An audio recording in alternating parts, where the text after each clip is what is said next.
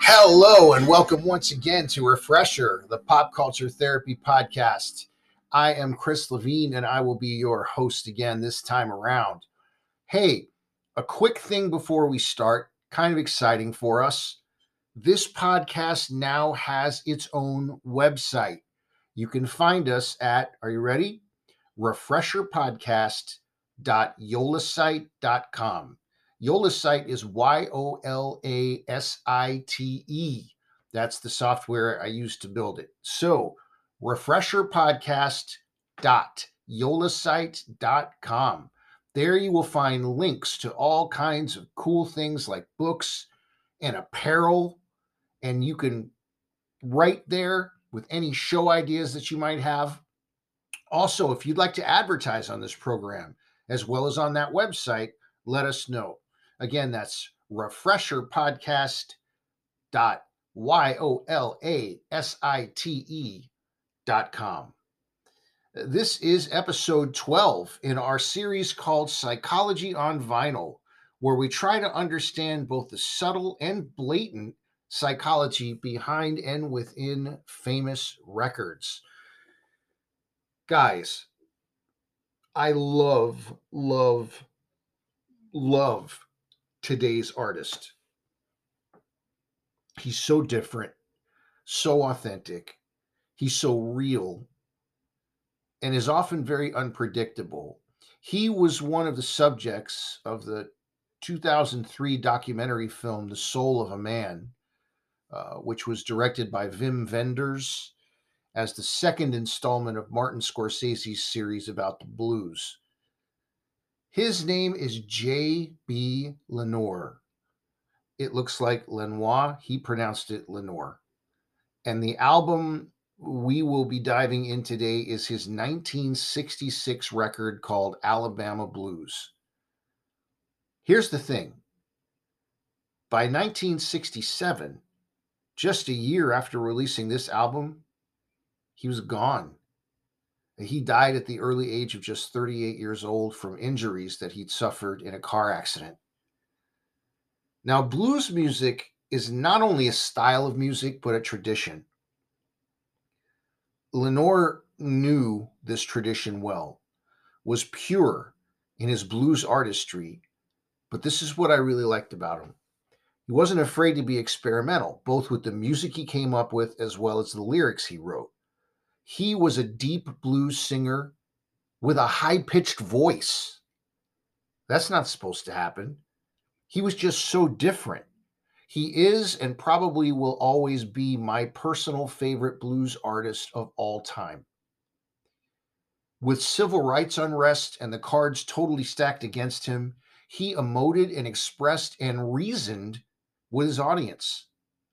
This gives us the opportunity to be inside the mind and the heart of a person who actually lived it at this time. J.B. Lenoir was the blues. This album is 16 powerful songs in just 46 powerful minutes. So let's get started. Not sure if you're aware of this or not, but one thing that often was a blues tradition was to refer to those keeping the artists down as their woman. You know those kinds of songs. Oh, my woman is so mean. That woman treats me so bad. Honestly, oftentimes, those songs aren't about an actual woman. Often it was code for a boss or a system built to oppress them. Now, true, sometimes they were legitimate relationship issue songs. Absolutely. But in a world where you wanted to speak out, but the system is completely against you, you couldn't say it. So you had to be creative.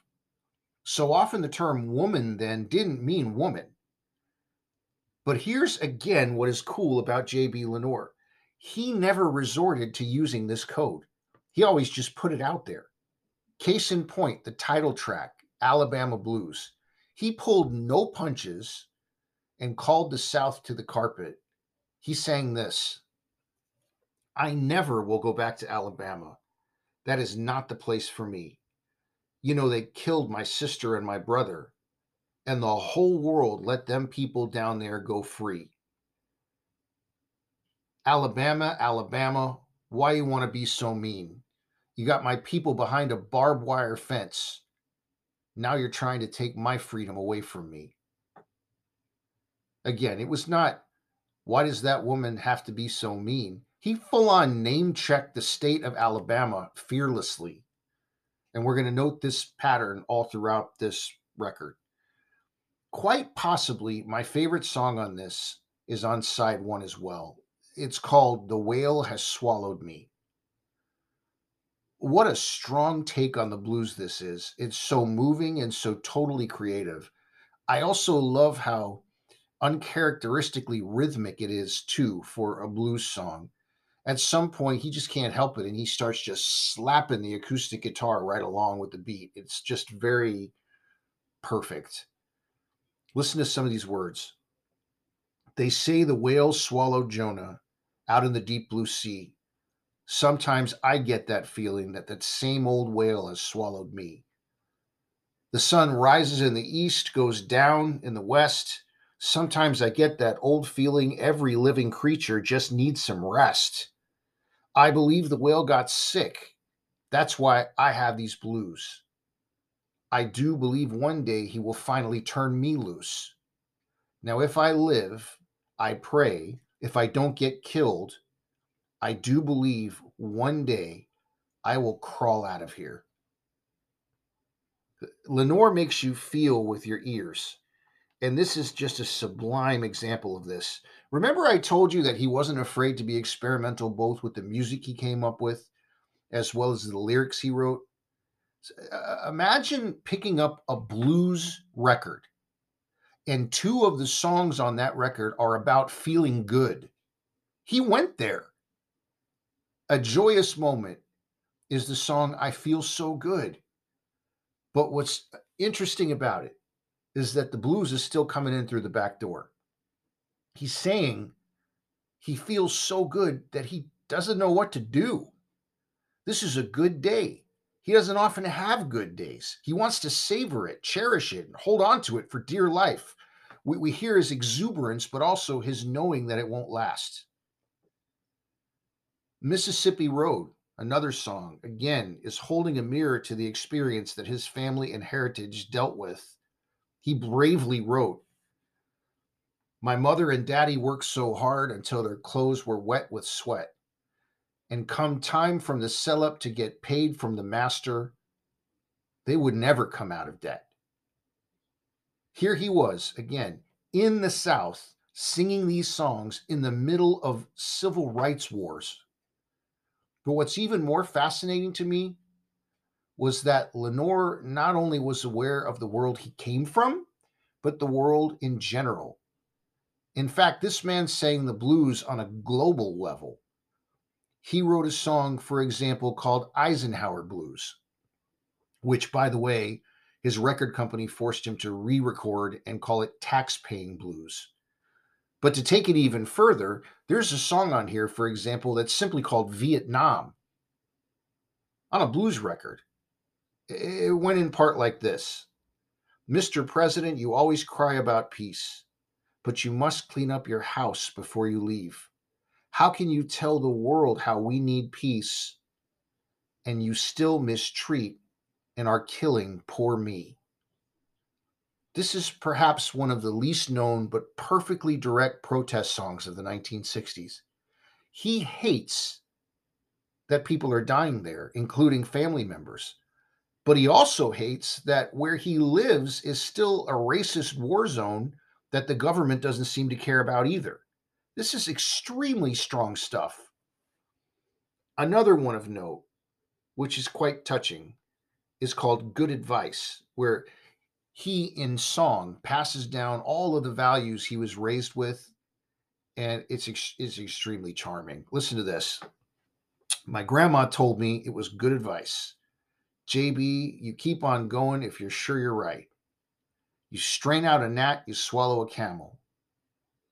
A wild man begs, but a fool he gambles.